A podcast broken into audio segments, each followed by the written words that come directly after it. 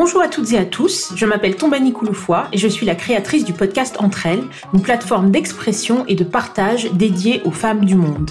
Vous le savez, depuis le mois de mai deux mille vingt-deux, tous les derniers mercredis du mois, Entre Elles cède son micro au podcast des leaders d'Afrique pour une série de six épisodes élaborés en partenariat avec l'organisation à but non lucratif Speak Up Africa. Cette série est consacrée à l'initiative Voix Essentielles, un projet mené par Speak Up Africa avec le soutien technique et financier de la Fondation Chanel et du Fonds mondial de lutte contre le sida, la tuberculose et le paludisme. Les femmes contribuent de manière significative à l'économie du continent africain, mais ont été systématiquement exclues des espaces de prise de décision. L'objectif de ce podcast est de mettre en lumière l'action de ces femmes de terrain afin de valoriser leur action et d'amplifier leur voix. Dans chaque épisode, je vous emmènerai à la rencontre d'une femme à la tête d'une organisation communautaire et notre conversation s'articulera autour de la thématique principale de son champ d'action. Voix Essentielles, c'est aussi l'Université de l'Excellence, un programme de formation personnalisée qui permettra de renforcer les compétences de femmes et de filles dans trois pays d'Afrique de l'Ouest, le Burkina Faso, la Côte d'Ivoire et le Sénégal. Dans ce cinquième épisode, j'accueille Rougiatou Diallo, chargée des programmes du Réseau des Jeunes pour la promotion de l'abandon des mutilations génitales féminines et des mariages d'enfants au Sénégal. Dans cette série de podcasts, nous abordons régulièrement des thématiques sensibles, voire difficiles. C'est de nouveau le cas cette semaine, dans cet épisode. Rougiatou lève le voile sur des pratiques souvent taboues et sur le travail essentiel que mène cette organisation qui œuvre au quotidien en faveur de la protection des femmes et des jeunes filles pour mettre un terme aux mutilations génitales féminines. Je vous invite à écouter cette conversation enregistrée à distance entre Londres et Dakar.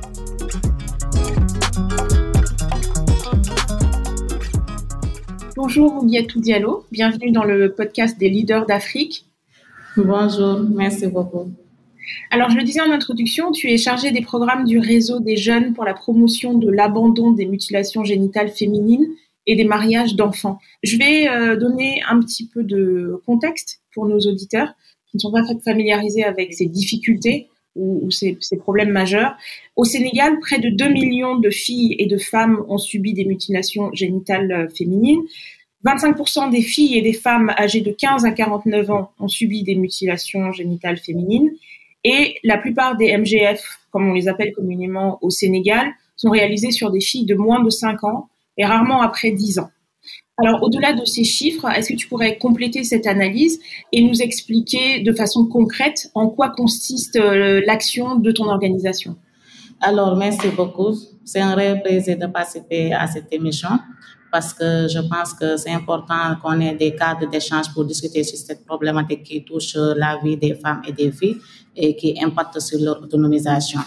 Voilà, notre organisation, c'est un réseau de jeunes composé de trente et une associations et mouvements de jeunes qui œuvrent dans la promotion de l'abandon des violences faites aux femmes et aux filles, particulièrement les mutilations génitales féminines et les mariages d'enfants. Et c'est dans ce cadre que Speak Up Africa nous a accompagnés à travers le fonds Voix Essentielles pour qu'on euh, déroule un projet ici dans la banlieue de Karouass. Tout à l'heure, vous avez parlé du contexte de l'analyse situationnelle de, sur les mutilations génitales féminines. Et les données là que vous avez trouvées sur Internet, je ne dirais pas que c'est faux, c'est exact.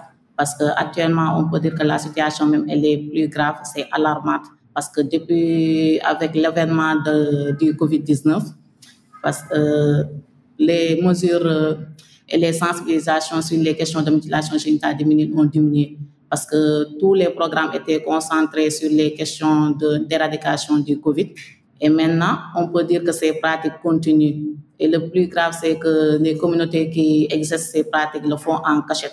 Donc, ce n'est pas en contrôle des communautés ni des, de nos dirigeants pour qu'ils puissent avoir un œil de contrôle. Ce qui fait que actuellement, les chiffres exacts, on ne peut pas les avoir. Mais ce qu'on peut dire, que, c'est qu'avec les données de l'A N S D, de l'Agence statistique du Sénégal, que le taux est à vingt-trois pour cent, donc ça a euh, augmenté de deux mille douze à deux mille vingt. Actuellement, le taux est à vingt-trois pour cent. Et là où on a eu à dérouler le projet dans la banlieue dakaroise, le département de Yeumbeul, il a été noté là-bas en deux mille vingt et un des cas de décision six huit qui étaient en train d'être excisés et dont les cris ont alerté le voisinage. Et ces cris-là ont permis aux, aux voisins qui étaient là-bas de voir qu'est-ce qui se passait. Et ils se sont rendus compte qu'il y avait dix-neuf filles qu'on a regroupées dans une maison pour les faire exciser. Et là, on a pu sauver au moins euh, les douze autres. Et il en reste six qui ont été excisés et deux qui ont été dans des situations très alarmantes et qui ont été amenés à l'hôpital, à l'urgence. Voilà, pour vous dire que la situation de, des données n'est pas du tout facile aussi parce que c'est, c'est, le sujet se fait en cachette. C'est une pratique qui se fait en cachette et donc euh, c'est pas tout le temps euh, facile d'obtenir les données et c'est un sujet tabou aussi, mais quand même on sait qu'avec l'avènement du Covid que la situation a augmenté. C'est ce qui nous a poussé, même notre organisation, à dérouler ce projet-là dans le département de Kermassar, à la commune de Yeumbeul, là où on a excisé ces six filles pour sensibiliser la commune, euh, population à l'abandon de ces pratiques. Et aussi pour, les, pour avoir euh, un œil de garde sur ces thématiques. Oui, donc des situations effectivement euh, tragiques et, et alarmantes. Le onze octobre marque la journée mondiale de la jeune fille. On dit souvent que les droits des femmes adultes commencent par les droits des filles enfants.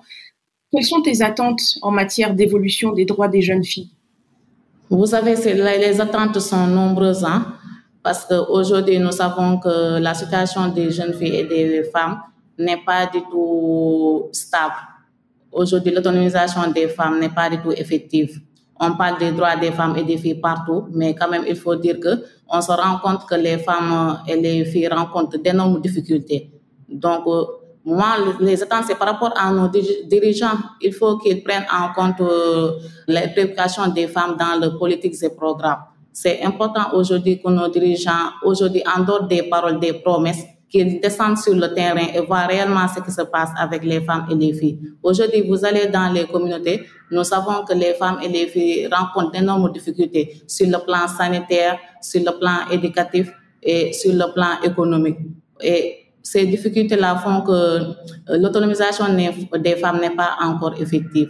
On a beau parler d'autonomisation des femmes, c'est comme si c'est un rêve, c'est une vision certes, mais quand même, si les dirigeants faisaient un peu de leur volonté pour que, pour que cette autonomisation soit effective, je pense qu'aujourd'hui, la situation des femmes va s'améliorer.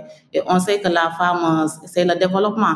Quand aujourd'hui, une femme est autonome, on sait que, on peut dire que c'est toute une nation qui est autonome. Parce que la femme, c'est elle qui est la mère, c'est la sœur, c'est la... C'est, c'est, c'est, c'est, c'est elle qui est le berceau de l'humanité, parce que quand on parle de berceau de l'humanité, c'est, c'est, c'est, c'est grâce à la femme. Donc, nos dirigeants, en tout cas, mes attentes, c'est par rapport à nos dirigeants, de porter le plaidoyer pour qu'ils puissent euh, prendre en compte nos préoccupations et qu'ils défendent les femmes dans les instances de décision. Mais aussi par rapport à femmes, aux femmes aussi, hein, parce qu'aujourd'hui, les femmes ne doivent pas seulement être des spectatrices, on doit être des actrices. Nos actrices de, de, les actrices de nos propres changements. La situation que les femmes sont en train de vivre, c'est pas les hommes qui vont comprendre ça, parce que ce que la personne vit, c'est, c'est toi-même, tu sais, c'est toi-même qui le sais, c'est pas une autre personne qui va t'expliquer ça. Et les femmes doivent, donc ce qui fait que les femmes doivent participer dans les instances de prise de décision. Elles doivent prendre le destin en main, oser et défendre leurs droits, et ne pas attendre des hommes pour que, pour que leurs droits soient effectifs. C'est ce genre d'attente que je porterai à l'égard des, de nos dirigeants et à l'égard des femmes. Les mutilations dont tu parlais tout à l'heure sont souvent réalisées par des praticiens traditionnels. Et en préparant l'émission, je me suis rendu compte qu'il y avait également une composante ethnique très forte qui doit forcément compliquer votre action. Est-ce que tu peux nous dire comment vous faites justement pour affronter ou contourner ces difficultés ? Effectivement, comme vous avez dit, hein, les mutilations génitales féminines, je disais tantôt que c'est une thématique très sensible, une thématique très sensible et qui est ancrée dans les us et traditions des communautés. Et quand on parle de la religion ou bien d'une tradition d'une personne, tu touches à sa sensibilité. La religion ou bien les traditions sont, sont très sensibles parce qu'elles sont ancrées dans la personne. Donc aujourd'hui, quand on parle des questions de mutilation génitale féminine, certes, il y a des communautés qui font ces pratiques. On remarque ça plus ici au Sénégal, chez les parents Halpula, les Peuls, il y a les, euh, à, en dehors des pôles, il y a les Yola, il y a aussi les Sarakoulé. C'est des ethnies qui font plus ces pratiques ici au Sénégal. Pour dire que c'est, les mutilations génitales féminines ici au Sénégal sont plus remarquées au nord, dans la région de Matam, et au sud, dans les régions de Ziguinchor, Kolda, Sédhiou et Kédougou. Mais actuellement aussi, comme je disais tantôt, c'est pourquoi notre projet, nous, nous avons intervenu dans la région de Dakar depuis qu'on a constaté ces cas de décision dans la région. Donc, parce que Dakar aussi, c'est, c'est un lieu qui abrite, je peux dire, une grande masse de population parce que c'est la capitale. Ce qui fait que les gens peuvent faire ces pratiques sans, sans pour autant qu'on puisse les euh, s'en rendre compte. Voilà. Donc, comme je disais, que c'est une pratique très ancrée dans, les, dans la tradition de ces personnes, parce que ce qui justifie la pratique pour certaines communautés, c'est la tradition, et pour d'autres, c'est la religion. Parce qu'il y en a qui disent que la religion musulmane recommande la pratique de, de l'excision. Et maintenant, nous, nos approches, ce qui nous facilite euh, nos interventions sur le terrain, c'est les approches que nous utilisons. Il y a l'approche euh, ne pas nuire. Quand on parle de ne pas, euh, l'approche ne pas nuire, c'est une approche qui vise à prendre en compte les, les croyances de ces personnes.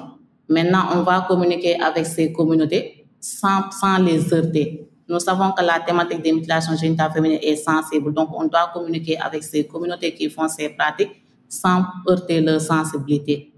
En dehors de l'approche ne pas nuire aussi, nous travaillons avec les religieux. Partout où nous allons dans les régions ou bien dans les communautés où nous intervenons, les religieux et les chefs euh, coutumiers sont nos alliés. Ils nous aident dans nos activités de sensibilisation et de plaidoyer à l'abandon de ces pratiques. Il y a aussi l'approche euh, intergénérationnelle que nous utilisons, c'est-à-dire que créer des cadres d'échange entre les jeunes et les adultes des communautés qui font ces pratiques pour discuter de ces pratiques et essayer de trouver des solutions pour leur abandon. Et je pense que cette approche aussi, elle est intéressante dès l'instant où nous mobilisons deux à trois générations dans une activité. Et on parle des conséquences de, de, des mutilations génitales féminines. Et ce, ce sont des débats, des échanges très interactifs et très intéressants qui permettent, par exemple, aux parents ou bien aux grands-parents que, de, de donner les raisons qui font ces pratiques. Mais aussi, il y a les victimes qui sont lors de ces échanges-là. Il y a des victimes aussi qui s'expriment sur les conséquences de cette pratique, parce que la victime, elle est mieux habilitée à parler des conséquences de la pratique. Comme je disais tantôt, une chose que tu n'as pas vécue, tu ne peux pas connaître les tenants et les aboutissants de la chose. Donc, quand, euh, lors de ces échanges-là, il y a les victimes aussi qui parlent de la, des conséquences de l'excision. Nous savons qu'il y a des conséquences euh, médicales, mais aussi des conséquences psychologiques. Et quand ces victimes s'expriment, il arrive que même ces victimes-là pleure lors de ces euh, séances de, de sensibilisation. Et tu vois que ça touche la sensibilité de ces communautés qui pratiquent. Et je vous dis que ça nous a bien réussi dans les communautés, quand les victimes aussi s'expriment de leur vécu. Et je pense que si aujourd'hui on a eu à avoir des résultats, c'est grâce à ces approches dont je viens parler. Quand tu communiques avec les communautés, il faut savoir les mots que tu utilises, mais aussi maîtriser la thématique. Les mutilations génitales féminines, certes, il y a des conséquences, mais ce n'est pas bon de dire que c'est une pratique barbare, parce qu'il n'y a pas de barbarie dans les communautés.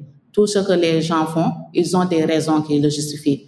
Maintenant, quand même, peut-être ils ne peuvent pas s'en rendre compte des conséquences. Et les conséquences, c'est à nous de les faire savoir. Il y a des médecins même qui sont avec nous, des sages-femmes, et en plus de, de ces victimes-là. Donc, c'est très important aussi ce genre d'approche. Et il y a la masculinité positive aussi, hein, parce que nos hommes sont nos alliés aussi. Il y a certains hommes dans les communautés qui disent que je ne vais pas épouser une femme qui, qui n'est pas excisée. La femme qui n'est pas excisée dans une communauté à forte pratique de mutilation génitale féminine, elle est victime de stigmatisation. Elle est stigmatisée dans sa communauté. Il peut y arriver qu'elle ne va pas cuisiner, on ne va pas manger sa cuisine, elle ne va pas s'asseoir là où s'asseoir les femmes. Donc vous imaginez à quel point elle est stigmatisée dans sa communauté. Et certains hommes même disent que moi, je ne vais pas épouser une fille qui n'est pas excisée. Donc, c'est important aussi de s'allier avec les hommes, de les expliquer les conséquences de ces pratiques-là pour qu'ils puissent en retour nous soutenir. Parce que vous savez que nous sommes dans une société patriarcale. Le Sénégal, ici, l'homme a un pouvoir décisionnel dans la famille. Et donc, si l'homme dit que moi, ma fille ne sera pas excisée, c'est fortement qu'elle ne sera pas excisée. Donc, voilà les approches que nous utilisons dans nos interventions et ce qui nous facilite la tâche et qui nous a permis jusque-là d'obtenir des résultats. J'imagine que ça doit effectivement avoir un véritable impact sur les communautés, effectivement, ces, ces échanges de témoignages et pouvoir avoir euh, des victimes présentes qui partagent leur vécu. Et je pense que même pour notre audience, euh, se rendre compte du degré de stigmatisation que peuvent vivre ces femmes euh, en écoutant ce que tu dis, effectivement, c'est très fort et, et, et clairement impactant. Alors, revenons à Voix Essentielles. Qu'est-ce que cette initiative apporte à ton mouvement ? Voilà, Voix Essentielles nous a beaucoup apporté, hein. Ça a beaucoup apporté au réseau des jeunes pour l'abandon de l'excision et des maladies d'enfants. Parce que, comme je disais tantôt, le projet que nous avons eu à élaborer dans la banlieue dakaroise à Yeumbeul, c'était un projet, c'était une initiative des jeunes pour la vulgarisation des lois liées aux violences basées sur le genre et l'amélioration des dispositifs et textes discriminatoires à l'égard des femmes et des filles et des personnes en situation de handicap. Quand on parle de la vulgarisation des lois liées aux violences basées sur le genre, il y a la loi quatre-vingt-dix-neuf zéro cinq qui réprimande la pratique des mutilations génitales féminines. Et vous savez que le paradoxe, c'est qu'on se rend compte qu'avant même l'intervention, que dans les communautés ou bien quand on fait nos actions de sensibilisation, quand tu demandes à une femme « Est-ce que tu connais au Sénégal qu'il y a telle ou telle loi ?» les femmes te disent non. Elles ne connaissent même pas leurs droits. Donc, c'est comme si leur vécu quotidien, le fait que d'être des femmes qui ne sont pas instruites, des femmes qui n'ont aucune activité génératrice de revenus, pour eux, ça, c'est ce qui est normal, qu'une femme n'a pas le droit à la connaissance. En dehors des, des, de la connaissance des lois liées aux violences basées sur le genre, elles ne connaissent même pas leur propre droit aussi par rapport à, au fait d'aller à l'école, d'aller se faire consulter à, à une structure sanitaire. Donc, les femmes, les femmes pensent que les hommes sont au-dessus de tout. Vous imaginez, c'est ce qu'on, c'est ce qu'on s'est rendu compte lors de nos euh, études de, euh, d'autodiagnostic. Parce que nous, avant qu'on déroule un, un projet dans une zone, on fait d'abord une situation, une étude diagnostique pour avoir des données et pour savoir exactement le vécu des femmes dans la localité. Et voilà le problème que, euh, les difficultés que les femmes vivent. Elles ne connaissent même pas leur propre droit. Et maintenant, nous, on s'est dit qu'à ce projet-là, donc, on doit vulgariser les, euh, les lois liées aux violences basées sur le genre, faire connaître aux femmes qu'il y a telle ou telle loi qui te protège. En cas de, de mutilation génitale féminine, tu, tu peux aller porter plainte, ou bien en cas de viol, il y a, ou, il y a telle loi qui te protège, tu peux aller porter plainte, mais aussi tu peux aller voir telle ou telle structure sanitaire pour un accompagnement médical, même un accompagnement juridique et psychologique. Vous voyez, donc les femmes ne connaissent même pas ces, ces structures aussi. Donc nous, notre projet, aujourd'hui, je peux dire que Voix Essentielles nous a permis aujourd'hui d'avoir un processus de plaidoyer avec ces femmes. Aujourd'hui, on les a formées sur ces thématiques, sur ces lois euh, liées aux violences basées sur le genre, mais aussi euh, on a maintenant un mouvement euh, dans la commune de Yeumbeul, un mouvement fort de femmes, de filles, de jeunes et des personnes en situation de handicap, parce qu'elles aussi, elles sont, les personnes en situation de handicap aussi sont victimes de, de discrimination. Parce que notre société, c'est naturel chez, chez une personne. Quand une fois une, une personne en situation de handicap, c'est comme si tu, tu crois que tu es supérieur à elle, alors que vous avez les mêmes droits. On ne considère même pas les personnes en situation de handicap. Même dans nos constructions, on ne les prend même pas en compte. Tu entres dans des toilettes, tu, tu vois qu'on ne prend même pas en compte les personnes en situation de handicap. Ce qui fait qu'elles sont vraiment aussi euh, très vulnérables. Et c'est pas elles sont vulnérables par rapport à leur situation, mais par rapport à l'environnement où elles vivent. Parce qu'on ne les prend même pas en compte dans, dans nos constructions pour qu'elles fassent des études. Pour qu'une personne en situation de handicap fasse des études, c'est, tout, c'est, c'est très difficile dans les écoles. Si tu, es, tu as un handicap moteur ou bien un handicap... Euh, auditive ou visuelle. En tout cas, c'est tout un problème, en tout cas, pour faire des études. Même pour aller se soigner aussi, c'est tout un problème. Des fois, on les oublie. Je dis qu'on dit que c'est comme si nous, on ne les considère même pas. On oublie que ces, ces, ces personnes-là, existent et ont les mêmes droits que nous. Donc, c'était important aussi de lever cette discrimination par rapport à ces personnes lors de ce projet. Et vous voyez que maintenant, actuellement, ça nous a permis d'avoir un processus de plaidoyer. Et avec ces femmes-là, on a rencontré les dirigeants du département qui se sont engagés à prendre en compte la situation des femmes et des filles dans leur politique et aussi à promouvoir les droits des femmes et des filles dans les instances de décision.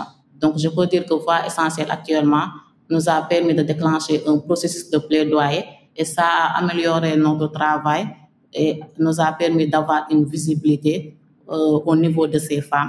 Et je pense que c'est, ce sera euh, continu. Le, même si le projet est fini, ça ne va pas s'arrêter là parce qu'on a déclenché un processus qui va continuer et qui va permettre aujourd'hui, en tout cas, euh, d'impacter au niveau de la commune de Yeumbeul avec les élus locaux et les décideurs de la localité pour une meilleure amélioration et prise en compte des droits des femmes et des filles dans les instances de décision. Voilà. Ce que tu dis sur le, sur le handicap en particulier, c'est vrai que ce sont des choses qu'on oublie, qui ne sont pas suffisamment euh, dites et mentionnées dans nos sociétés. Et c'est vraiment tout le sujet de l'inclusion, en fait. Inclure, ça veut dire inclure tout le monde. Euh, ça veut dire aussi inclure les personnes qui ont un handicap. Et c'est vrai que c'est, c'est tout, un, tout un travail qui, qui doit être fait au, au niveau de la société. Le Réseau des Jeunes pour l'abandon des M G F est composé de trente mouvements et associations de jeunes, regroupant trente mille membres. Donc, une vaste communauté qui reflète une problématique bien réelle dans la société. Tu en parlais au, au, au début de, de notre conversation. Comment s'assurer que toutes les voix soient entendues pour justement pouvoir relayer ces messages auprès des pouvoirs publics et des instances de décision? Voilà, comme vous disiez, le Réseau des Jeunes, c'est un réseau national hein, qui est réparti dans les quatorze régions du Sénégal. Dans chaque région, nous avons des représentants et des comités euh, départementaux, ce qui nous permet en tout cas De, d'enrôler beaucoup de personnes lors de nos interventions. Aujourd'hui, je peux dire que nous avons, nous travaillons avec les jeunes, nous travaillons avec les adultes. Quand je parle d'adultes, il y a les hommes et les femmes et nous inclure, euh, nous veillons à inclure toutes les couches de la société et toute tranche d'âge lors de nos interventions. Et je pense que c'est ce qui nous facilite aujourd'hui d'avoir ce mouvement fort. Parce que tout à l'heure, je parlais qu'il y a un mouvement fort, un processus de mouvement qui a été déclenché euh, à Yeumbeul. Maintenant, je peux dire que aussi, euh, le Réseau des Jeunes, en tout cas, est dans ce processus aussi au niveau national pour euh, porter la voix des sans-voix lors des instances de décision. Je pense que c'est cet ancrage communautaire qui nous facilite aujourd'hui de, de, de, de collaborer avec les autorités. Parce que quand, vous savez, quand on est un nombre important qui prône quelque chose, ça impacte sur le regard de l'autrui. Ce qui permet aujourd'hui que nous avons une collaboration facile avec les dirigeants des, des localités et nous travaillons avec aussi nos actions pour avoir euh, pour une meilleure amélioration des droits des femmes et des filles. C'est cet ancrage communautaire en tout cas qui nous facilite cette question. Et avant de conclure avec, euh, avec les coordonnées de, de l'association, est-ce que tu aurais un message à faire passer à titre personnel, aussi bien aux, aux jeunes que, qu'au pouvoir public d'ailleurs? Alors, je sais que tu l'as, tu l'as mentionné également un peu plus tôt dans ton intervention, mais est-ce que tu souhaiterais compléter ton message ou est-ce qu'il y a autre chose que tu souhaiterais rajouter sur ces questions? Le message que j'aimerais lancer, en tout cas, c'est à l'endroit aussi des jeunes, parce que quand on est jeune, même s'il n'y a pas les moyens, chacun est responsable de sa communauté. On est des citoyens avant tout. Et quand une problématique touche une communauté, on doit s'engager. Ne pas s'engager, dire que tu, toi, tu fais partie des personnes qui ne sont pas, qui ne prennent pas en compte la situation de ta localité. Donc, c'est très important aujourd'hui que nous, jeunes, nous nous engageons sur ces thématiques-là. Parce que quand la situation des femmes et des filles, les droits des femmes et des filles est pris en compte, je peux dire que c'est là où on peut parler de développement. On ne peut pas parler de développement sans l'autonomisation des femmes. Et pour cela, je pense que les jeunes sont, ont un très grand rôle à jouer. Parce que non seulement la, euh, la population sénégalaise est composée majoritairement de jeunes. Et les jeunes, nous savons aussi on est très actifs. On est même très actifs au, sur les réseaux sociaux. Je pense que c'est très important aujourd'hui qu'en tant que jeunes, nous nous engageons sur ces thématiques-là, pour permettre à nos dirigeants de tenir en compte les droits des femmes et des filles dans les instances de décision. Donc moi, mon message, en tout cas, que je peux ajouter pour le moment, c'est à l'endroit des jeunes pour qu'ils portent le message de l'abandon des mutilations génitales féminines ou bien de l'abandon des violences basées sur le genre et pour qu'ils s'engagent auprès des communautés pour un Sénégal meilleur. Voilà mon message. Merci beaucoup, Rougiatou. Est-ce que tu pourrais partager avec nos auditeurs les coordonnées de, de ton association afin que, euh, s'ils souhaitaient rentrer en contact avec vous, euh, ils puissent le faire à la suite de, de l'écoute de cette émission, aussi bien euh, si vous avez un site internet, un email, un numéro de téléphone, euh, un, une, une, un groupe Facebook, bref, ce qui, euh, ce qui est le plus efficace pour entrer en contact avec vous. Pour le moment, je peux donner notre adresse email. Après, je vais mettre dans le chat euh, nos, l'adresse Facebook, tout ça, les pages Facebook, tout ça, Instagram et Twitter. Et l'adresse email, c'est réseau des jeunes deux mille seize arobase yahoo point com.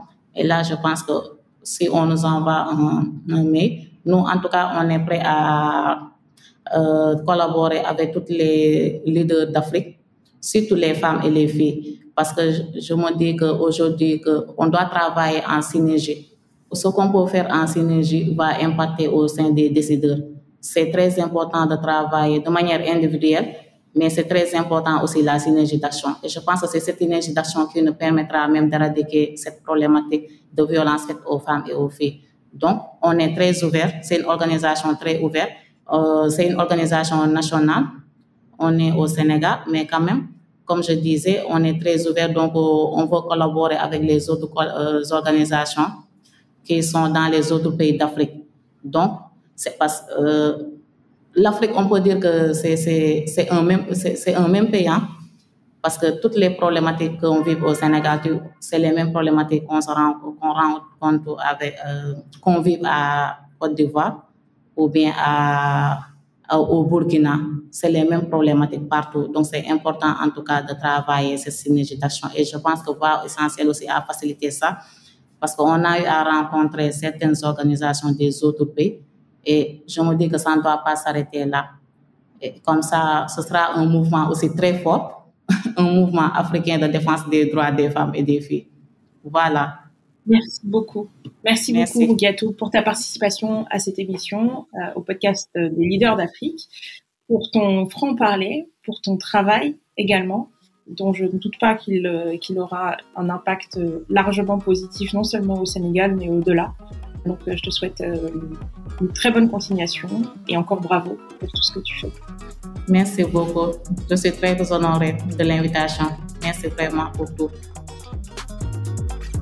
Merci à Rougiatou Diallo d'avoir présenté avec sincérité et de façon claire et factuelle le sujet difficile des mutilations génitales féminines, une thématique qui mérite d'être évoquée plus largement dans les espaces de conversation publics et qui nécessite une résolution collective. J'espère que son appel vous aura motivé ou encouragé à vous engager en faveur de cette cause ou d'une autre, l'important étant de ne pas rester insensible aux problématiques de nos sociétés, qu'elles soient africaines ou d'ailleurs. Je rappelle que le podcast des leaders d'Afrique s'inscrit dans le cadre d'une collaboration entre l'organisation à but non lucratif Speak Up Africa et le podcast Entre Elles. Vous pouvez retrouver le profil de toutes les invitées de cette série sur le site w w w point voix essentielles point org. Si vous souhaitez soutenir cette initiative, je vous demanderai comme toujours de laisser cinq étoiles et un commentaire sur Apple Podcasts. N'hésitez pas également à parler de cet épisode autour de vous et à le partager sur les réseaux sociaux. Je vous retrouve le dernier mercredi du mois pour un nouvel épisode du podcast des leaders d'Afrique et toutes les deux semaines pour un épisode du podcast Entre Elles consacré au parcours professionnel d'une femme du monde. Merci pour votre écoute et à bientôt.